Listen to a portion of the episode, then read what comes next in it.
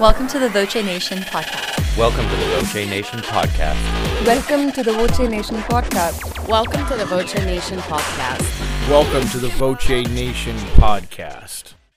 Welcome everyone to the Voce podcast. I'm your co-host Randy Kassar, and with me today is my other co-host Chris uh, Thilk from Chicago, uh, and uh, we're really excited to uh, interview uh, Jeremy Kaplan from Digital Trends. Jeremy, welcome.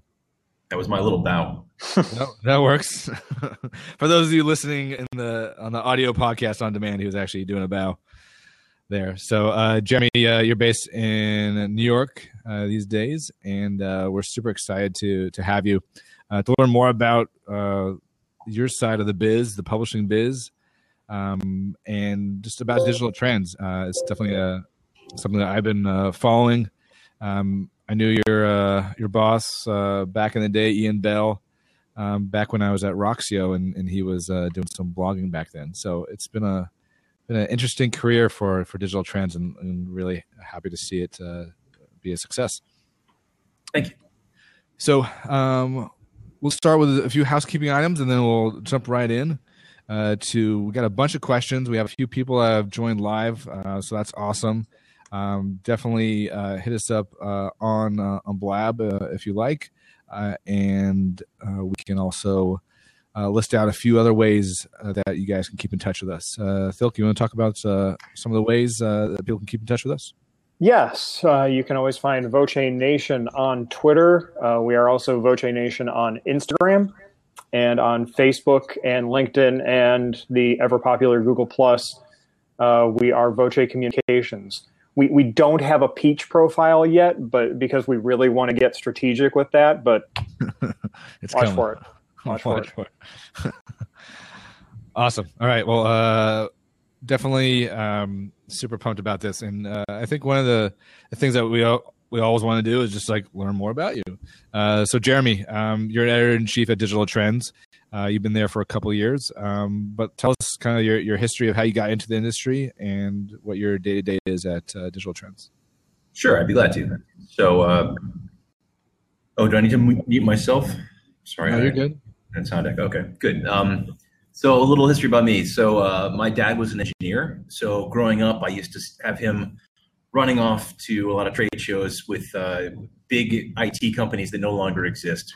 Uh, companies like Atasi and I, I guess IBM is still around, but they were always a big force back in the day, and then uh, much different company today. Um, he, I remember he used to come back from trade shows with all these little gizmos, pens, and little pins and bands of this and that, and uh, I remember being very excited by that. Um, so, what your father's doing, everyone gets excited about. He came back with computers and this and that, and I remember playing around with computers at a very young age. Um, I always used to like and still do. I, I, like taking things apart, finding out how they work. Um, so getting into technology and computers was always very logical for me. You still building your own computers? Of course. Uh, yeah. Every computer I've ever owned has been one I built, except for the very first PC.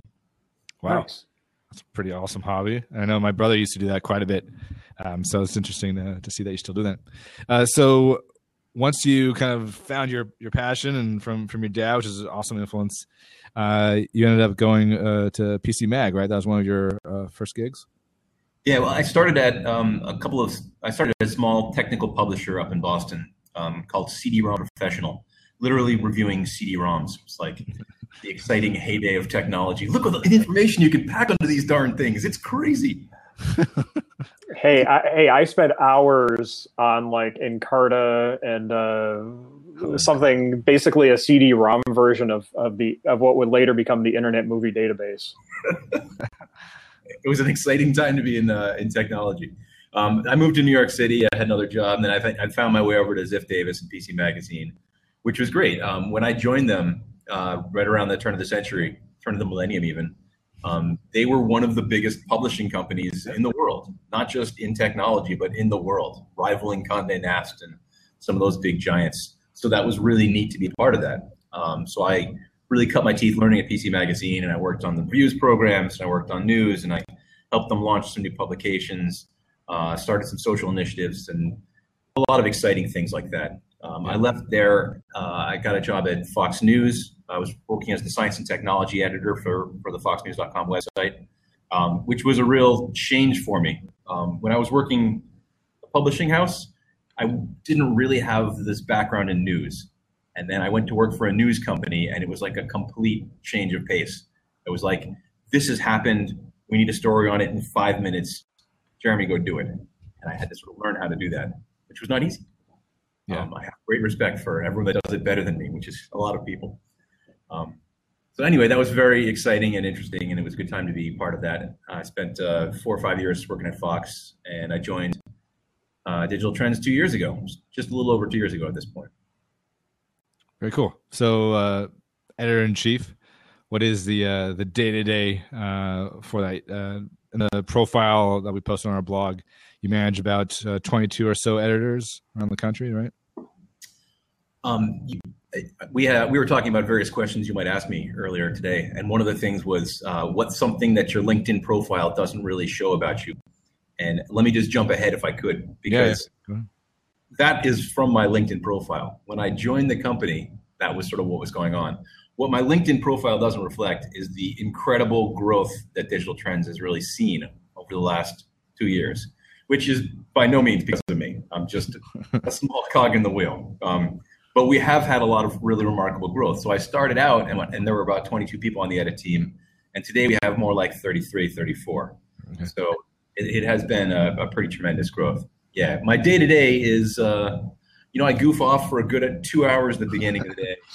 So that's what's not on your profile. Everyone's got to have a good goofing off period. Yeah, yeah.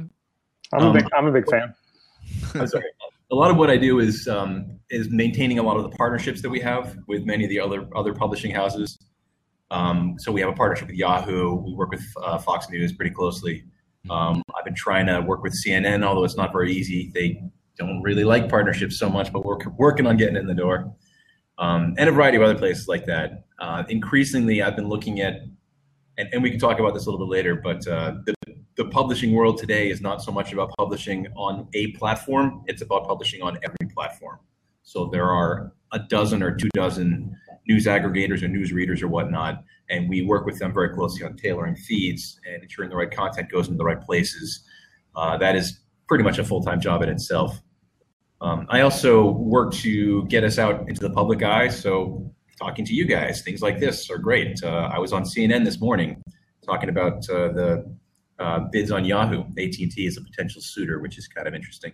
Interesting. They've had a, so, long a lot of stuff that I do. Keeps nice. Busy. Yeah. So, uh, talk to us a little bit about. You mentioned there about distributed content, basically.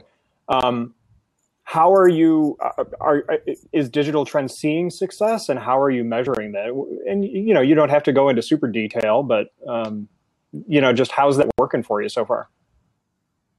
Uh, it's been working really well. Uh, it, it, has its pros and cons, I guess I'll say. Um, I think a lot of the challenges that you encounter, well, that's not the right word. Um, a thing to keep in mind as you consider this, as you consider distributed publishing, is the business model. So if you look at a company um, like ours, uh, we are fueled almost entirely by direct ads. We have a very robust sales department, and we make uh, a nice business doing that. Um, so when you have people viewing your content through an aggregator like Smart News, for example, I love Smart News. It's a wonderful site. Just something I'm picking off my head.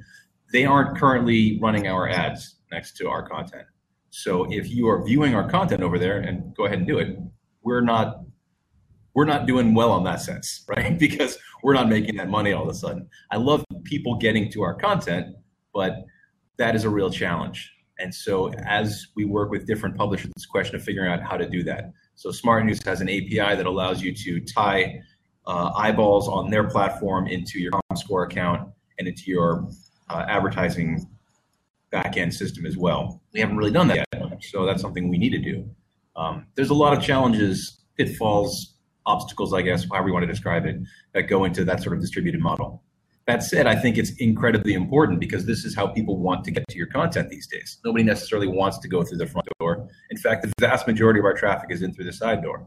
So feed people the information that they get however they want to get to it. Yeah, no, that's that's really interesting. That's that's similar to, to other stories that I've heard and, and, and read and everything. So it's interesting to get your perspective. Um, let me back up a little bit. Uh, talk to us about digital trends and sort of the, the brand identity and where you fit in terms of the overall tech press uh, landscape. Sure, sure. Um, there are 10 trillion blogs that cover technology, and we're just one of them. So distinguishing yourself is not easy. Uh, I'm the first to admit it. Um, we pride ourselves on being a news and reviews site. So we have a, a fairly robust reviews division. Um, and we review, I wouldn't say we review the most out there. CNET reviews an incredible amount of products. I think PC Magazine reviews more than anybody else does at this point. Um, but we're one of the top five or 10. Uh, we review an awful lot of products, and that's computer products, cars, uh, smart home products, tablets, phones, you name it. Um, one of the things that I think sets us apart is that we aren't just doing reviews. We aren't just doing news. We're the life cycle of technology. We are how to get more out of the technology that you currently have. I like to think of it as service journalism.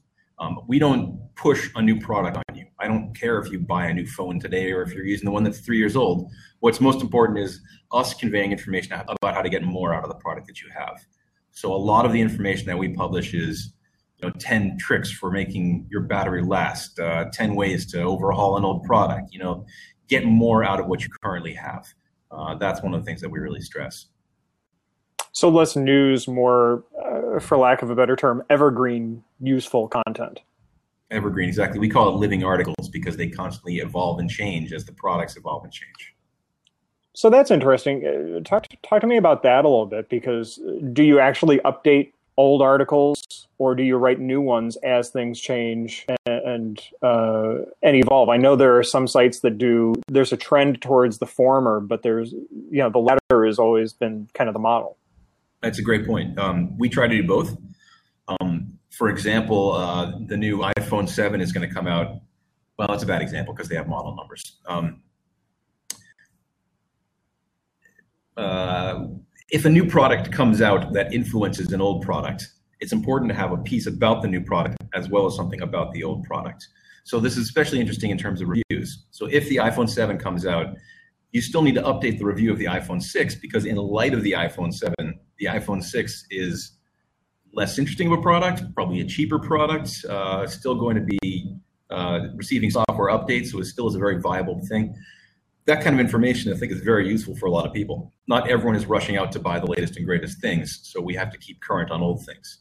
Um, beyond that, we have a, a, number of articles that just regularly get updates. Like for example, we've got we started doing um, a couple months back. We started doing a roundup of the newest movies to hit Netflix, which is something that Netflix doesn't necessarily provide and is hard to get to. And every month that changes, so we need to keep updating that. Here's the new products i'm sorry the new movies that are going to be released on netflix. Here's the ones that they're dropping off the service. And keeping that current is a really valuable service for people. So a little bit of both. Very cool. All right. So uh, let's uh, get into kind of the inner workings uh, of digital trends and, and, your team specifically. Um, how is your team structured uh, from is it a kind of a hub and spoke model uh, how, how do you how how have you organized your team to be as efficient as possible when you have this real time content that you need stuff written uh, you know, super fast? Well, you're getting some static there. I don't know if that was just me or if that was yeah. everything. Um, we I, there are a lot of blogs because of the nature of the publishing world these days. You can have a team that is spread out everywhere. Nobody needs to actually sitting together in the same office. Um, that said, we do. I think it's really nice that we do. In fact, uh, you get to build a nice community. So our main headquarters are in Portland, Oregon, and we have uh, 40 or 50 employees over there. And then I'm in the New York City satellite office, where we have another 20 or 25 people. And the majority of our edit team sits in those two different locations. Um, we have writers that are scattered around the world, but our editors are very much located in these small offices. So that's it's which is nice. We have a nice sense of community, and, and, it's always useful. Also, you know, if I have an idea about a story, or Jeff or whoever has an idea about a story, uh, it's not easy to come up with that by yourself and to vet it and to say how is this going to work? Is this a good concept? Is it a bad concept? the best ideas are generated by interacting with somebody else. So if you're working at home, yeah, you can call somebody, you can podcast somebody, whatever you want to do. But it's not so easy to to do that. It's much easier to stand up and say, "Hey, Phil, is this going to be a good thing?" and figure it all out together. Is Phil right next to you? No, Phil's not right next to you. No. Uh, so uh, from so kind of walk us through, like, say the iPhone Seven uh, is released. Um, what is kind of the process that you work on internally? An editor, uh, do the research, like kind of walk us through that, that process. Uh, when we have big events, I usually rely on the deputy editor to come up with um, an assignment sheet.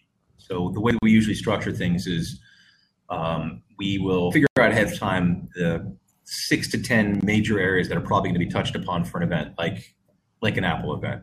Um, there's going to be an iPhone itself, so there will be that story about the iPhone's existence.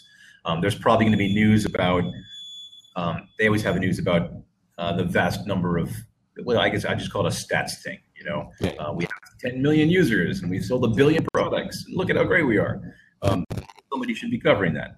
Um, throughout the podcast, uh, I'm sorry, throughout the speech, there will be a variety of little pieces of news. We might be updating an Apple TV, for example, or you might hear about that car that they've been buzzing about for however many years at this point. We plan ahead of time and put specific writers onto specific beats about those things. Um, what we haven't been doing very effectively, um, and I wish we were doing more effectively, is to create some of that beforehand. Um, we, uh, I, when I was, I used to do this when I was at Fox. It's um, you can sort of shape the majority of an article ahead of time. so and so is going to come out on stage at X facility and is going to announce X, Y, Z. Most of which we probably yeah. can guess. Um, we haven't been doing that. What we do is we wait, we wait for it to happen and then we write it which I think has been hitting our timeliness a little bit. So that's something I plan on having us all work on over the next couple of months. Yep. Um, because we're talking about media in 2016, we I, I have to ask, uh, what yeah, what tools are you using to coordinate teams, and of course, are you using Slack? it's a given. Everyone is using Slack. Everyone is using Slack. If you're in media, it's assumed at this point that you're using Slack. I think a better question is who's actually paying for Slack. Because that's, a, that's a great question. We certainly are not. Um, I, and I wish we were actually, because if you don't pay for Slack, you can have a chat window that is this long and everything above it just vanishes. Right. So your entire chat history with everyone on your team is gone. We have chat boards with 100, 150 people on them um, linked around the world, but you can't keep records of anything. It's kind of an unfortunate thing. So I think we probably should start paying for Slack but we are not. Um, beyond Slack, the other big tool that we've been using for publishing lately is Trello. Trello has been a remarkable game changer for us. Uh, and if you haven't used it, Trello is essentially um, document workflow. At least that's how we use it. Um, the website lets you create a bunch of different columns, and you can move content between columns, or you move these little cards in between different columns. So we have columns set up for assigned, uh, in writing, going to copy edit, going to edit, uh, publish, whatnot. And as an article is, is assigned and moves through the production process, people just drag it through. Um, that has been a, a, huge transformer for us. We have over a dozen boards at this point. Um, everyone is involved with Trello, and it's been it makes it that much easier to keep tabs on everything we do. That's been a huge force. That's awesome to hear because we, we use that as well here on a few clients, and um, you know, we're all about transparency and making sure the client kind of knows what the status is. They don't have to ask us. You know, the moment that someone asks us for an update, it's probably too late. Um, so it's always good to have that board available to the client uh, to see what's going on. Um, I think in terms of tools, though, the vast majority of tools that we use are be uh, are, are outside of the publishing world. Um, that's the wrong way to say it, but um, we use a handful of tools to coordinate publishing uh, the blog itself is WordPress. And then beyond that, there's dozens of tools that each individual department uses to facilitate publishing. So, you know, we use uh, Chartbeat and Google Analytics to keep tabs on uh, traffic to the site and what's clicking, what isn't clicking. Uh, the social media team uses a dozen different tools to monitor what's clicking on social media and to figure out how to assign posts in various places. You know, we use uh, Buffer for a lot of our social media publishing Uh, we recently started testing a tool called Momentum, which is sort of uh, uh, determines how hot a post is going to be before it goes live. Um, sort of like the tool that Mashable is built internally. Yeah. Uh, but anyway, there's just a there's an array of things that go into the whole mix beyond just writing a piece of content. Very cool. Um, I've never heard of Momentum, so that's a good one to check out. Uh, let's make sure to put that link in the in the show notes. Um, so from you know, we just learned kind of more about how you work in, internally, uh, but from an audience expectation, uh, you know, the sites, know, UI and UX has changed over the years. Um, from the data and insights that you have through Google Analytics and Chartbeat, um, what are some of the expectations that the audience expects uh, from not just a story, but maybe from a format standpoint, from an engagement standpoint, from a real time standpoint? It's interesting about what, what these guys is like awesome, you know, bachelor pad. Me. Uh, I think I'm having some sound issues here. Um, no, that was, that was back. Okay. Um, we have for a long time tailored the homepage uh, of digital trends in order to keep it timely and newsy. And when you think about where where traffic comes from, because so much of it is through the side door, being timely on the homepage is not so relevant. What's relevant is getting a uh, an article written in the right period of time. Um, so we don't concern ourselves today so much with ensuring that whatever is the latest news is at the top of our website. Um, the way that the homepage is really structured today is what's the most interesting stuff? What's the coolest stuff? If somebody is, if somebody has 20 minutes and they want to see what's going on, they type in digitaltrends.com, they know they're going to have a couple of cool things that are probably interesting to read. Not necessarily the latest, not necessarily the news about AT&T being a suitor for Yahoo. I mean, if you want news, go to a go to news.com, go to Yahoo's news pages, whatever. Like we're in a lot of those yeah. as well. But I don't think that's what everyone is looking for from the homepage of a, of a big tech site. Um, so we'll, we'll have a review up there because we've reviewed a product and we find it to be interesting and other people will do so as well. So a lot of how we curate and tailor stuff, uh, content for the site is, is based on that. It's a different sort of view of things, not so much news, just what's interesting, what's cool, what's going to be engaging from a community standpoint, I mean, the number that I read was about 25 million uh, readers a month. Um, have you harnessed that, that community that, that reads your content and engage with them? How, how has that played a part in your strategy? I wish I had a better answer for you. I have a, I have a lame answer for you, which is no. We, we don't do a very good job harnessing that community, and that is not easy. Um, there have been a, uh, I, I, follow the business of publishing pretty closely. What are my competitors doing? Um, what are the trends in publishing? And one of the big trends that a lot of people have been buzzing about lately is scale, how to deal with scale, um, how to achieve scale, how to get enough visitors that you can sell yourself to an advertiser, whatever, whatever reason you need to scale. Um, we have a great scale, but that doesn't mean that we have done enough to include people and to bring them into a community which is something that we spend an awful lot of time thinking about and trying to address. So I daily push my staff to interact with people more closely on whether it's on Facebook or on Twitter or Snapchat or wherever. That's one way that we can get we can talk directly to people and, and make it more of a community. Yeah. Um, we have a lot of back and forth about uh, the commenting system that we have. It's another big trend in publishing. Is a lot of people have been turning off comments. Personally, I think comments are great. Um, somebody wants to ask you something, that's how they're going to do it. They're going to post a comment on your site. Um, the challenge, of course, is that half the comments are spam. You know, come get my. It, I've been seeing a lot of uh, spam for spellcasters. Who's falling for this? Like, who's actually signing up with a spellcaster? I, I don't get it. Um, dealing, cutting through that is uh, is a challenge. But anyway, like comments are important, so we keep the comments up, and I try to t- to react to them wherever I can, and I try to push my editors to do so as well um, getting a community, building a sense of community is something that few sites have done very well. Yeah, I mean, I think even in the non-publishing world, it is a hard thing to do. It's not just about buying the platform and ta-da. Um, and there is uh, quite a bit of strategy and, and uh, legwork to be done on that on that end. So interesting to hear your take. Um, so we were talking about content formats uh, in terms of what you guys are, are producing. Uh, I know that you, you were uh, at CES Asia uh, um, like last week, and one of the things that you, you worked on was a VR um, and really a 360 degree view of uh, was it an Intel booth uh, that where you were kind of positioned and you kind of just gave people a tour. Yep. How has VR and 360 video changed how you um, produce content? VR is one of those buzzwords that everyone has been talking about, and I don't think anybody has any idea how to how to do it well, um, or how or or how to handle the problem. I guess you could say the problem that VR presents.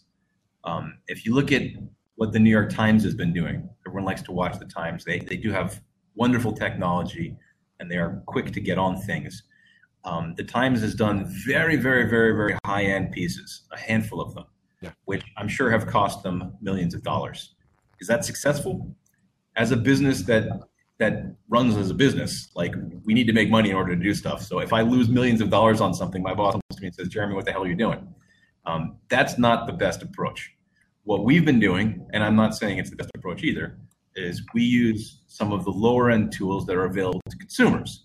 Um, I took a video at uh, CES that, that you're talking about, um, just using a Theta, the Theta camera from Ricoh, which does pretty good quality. I wouldn't call it tremendous, but it's pretty good, and it's really one of the better ones that are currently available.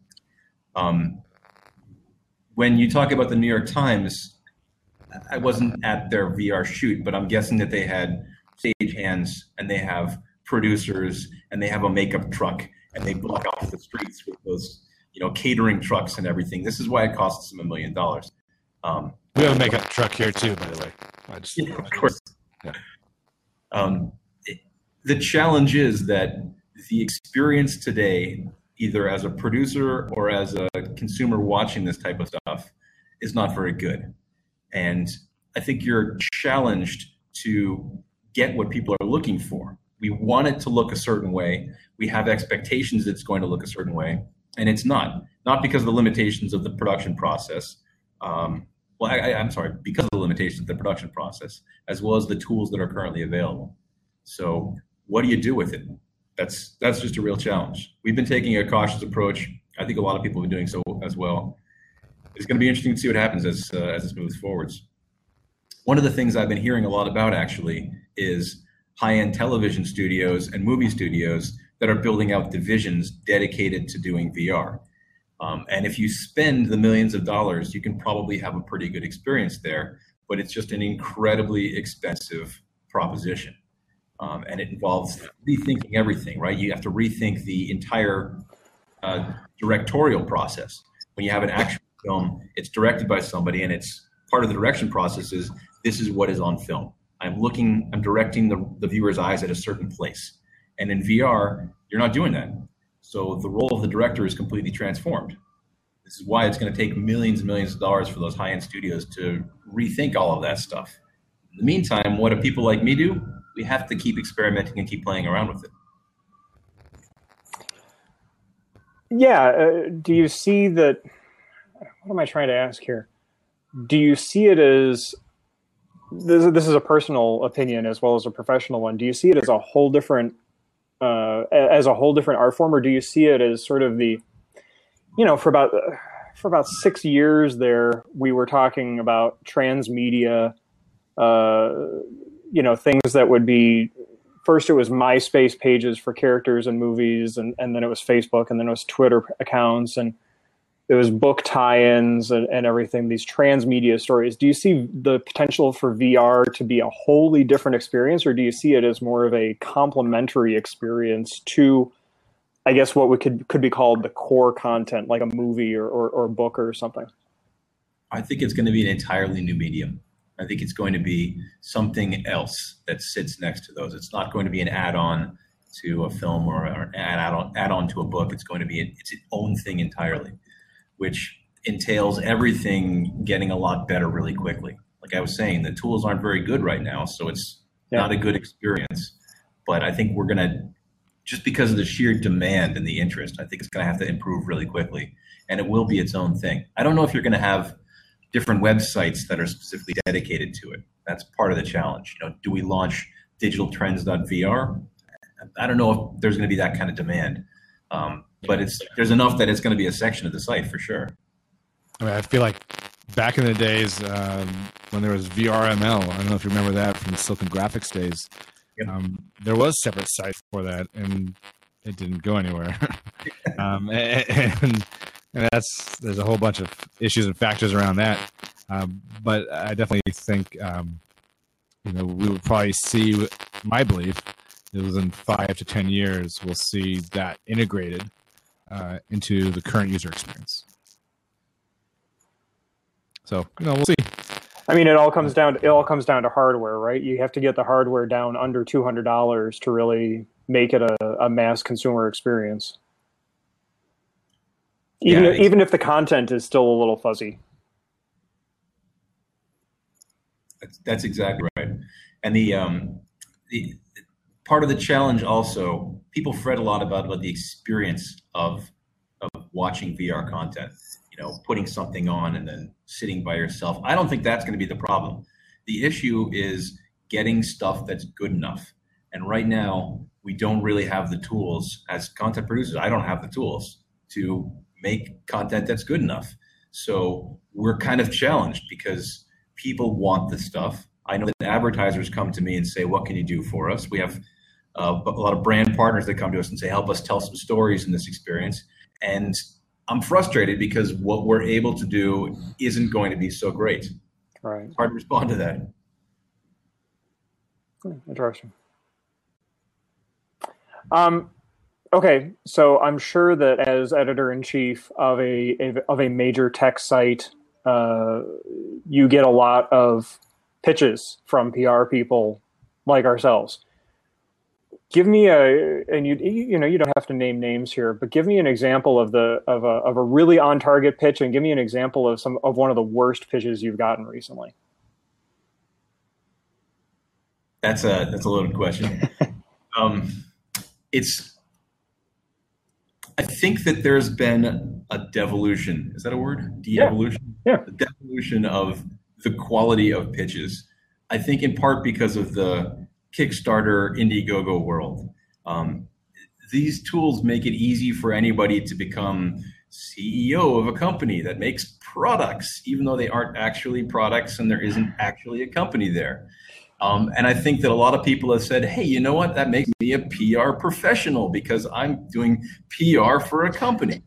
So I get a lot of pitches about Kickstarter slash Indiegogo projects that are just the worst thing you've ever seen with grammar mistakes, with uh, not including in information that's relevant, getting bogged down in the wrong types of information. Um, it, to me, the best pitches just follow a very simple formula. It, it doesn't need to be a complex thing where it's a uniquely created video just for me with my name in it. Um, I don't need that. I need two short paragraphs that explain why this is a good why this story is interesting, why this product is interesting. And too often it's just over the top excess or or not enough information or just the wrong information. The other thing that I hate seeing, by the way, let me just throw this out there. Um, a link. Don't give me a link. Put take the time to actually put the information you're sending to me into an email. Oh. I get a lot of emails that are just like, "Hey, check out my Kickstarter project." Link. Why would I do that? Why, why would I check that out? Just because you told me to? I don't you, know who you are. You've given me you've given me no reason to check this out. I get that email like 5, 10, 20 times a day. Check out this. I'm not going to check that out just because some person I don't know told me to. That to me is the worst pitch. Okay. Good to know.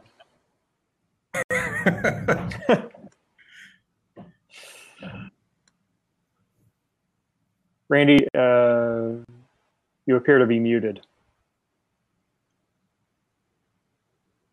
All right. Well, with Randy, uh, with Randy uh, going silent on us, um, if there's one, I, I, guess you kind of just gave it, but if there's one tip that you could give uh, PR professionals and our clients and everything who are trying to to get digital trends attention, what would that be? Would it be just make it interesting?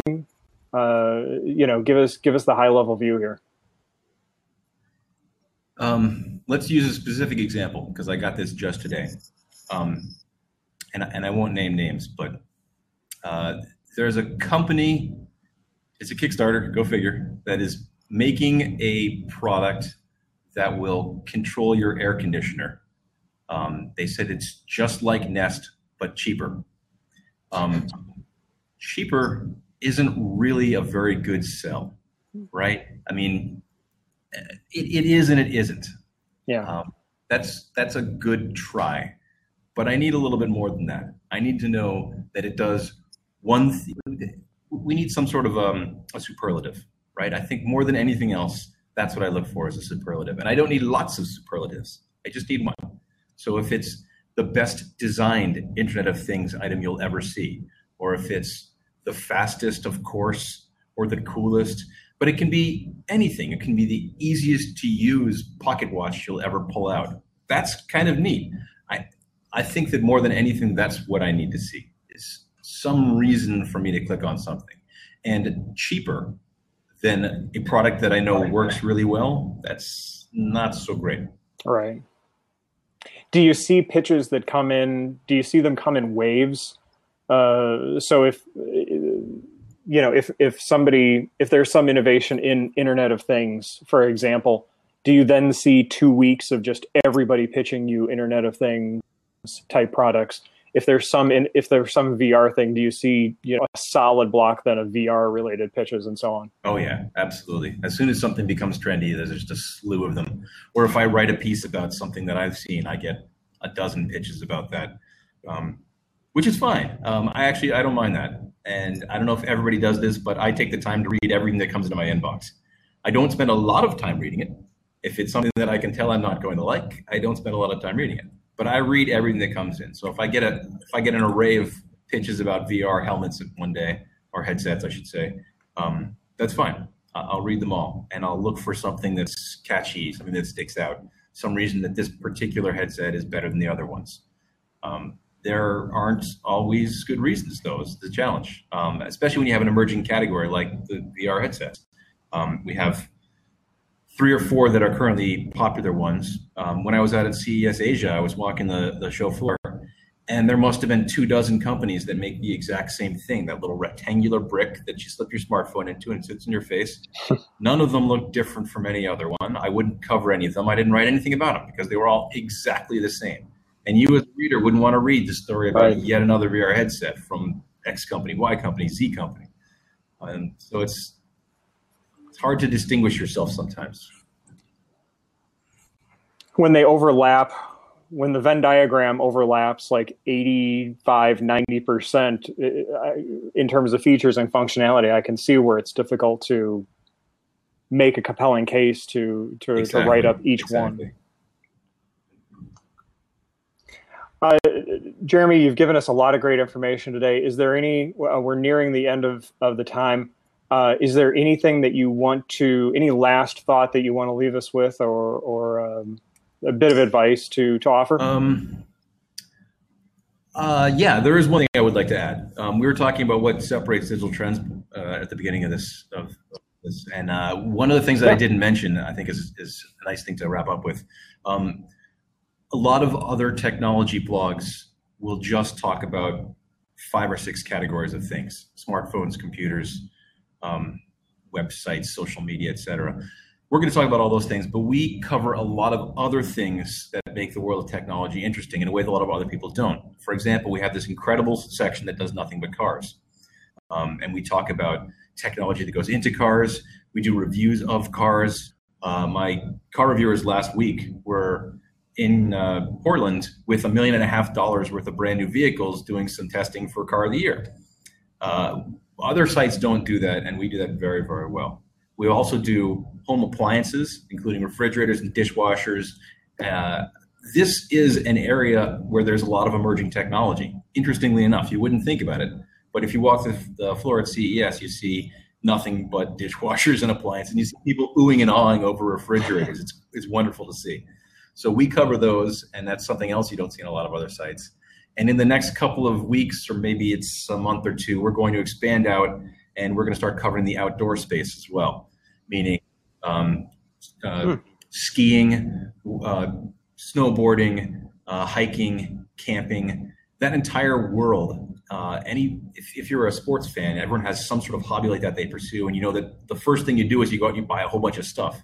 And increasingly, the gear that you get for your hobby or for your sports event is technology enabled, whether it's goggles that have uh, GPS inside of them, or if it's hiking boots that will tell you how, how many steps you've taken, or high tech camp gear. There's just an incredible amount of that stuff. Um, so I would say something to think about when you, when you think about pitching DT. We will cover the array of stuff that is the world of technology because technology embraces everything we do these days. And I think we do that in a way that a lot of other people don't. That's great to know. That's super interesting.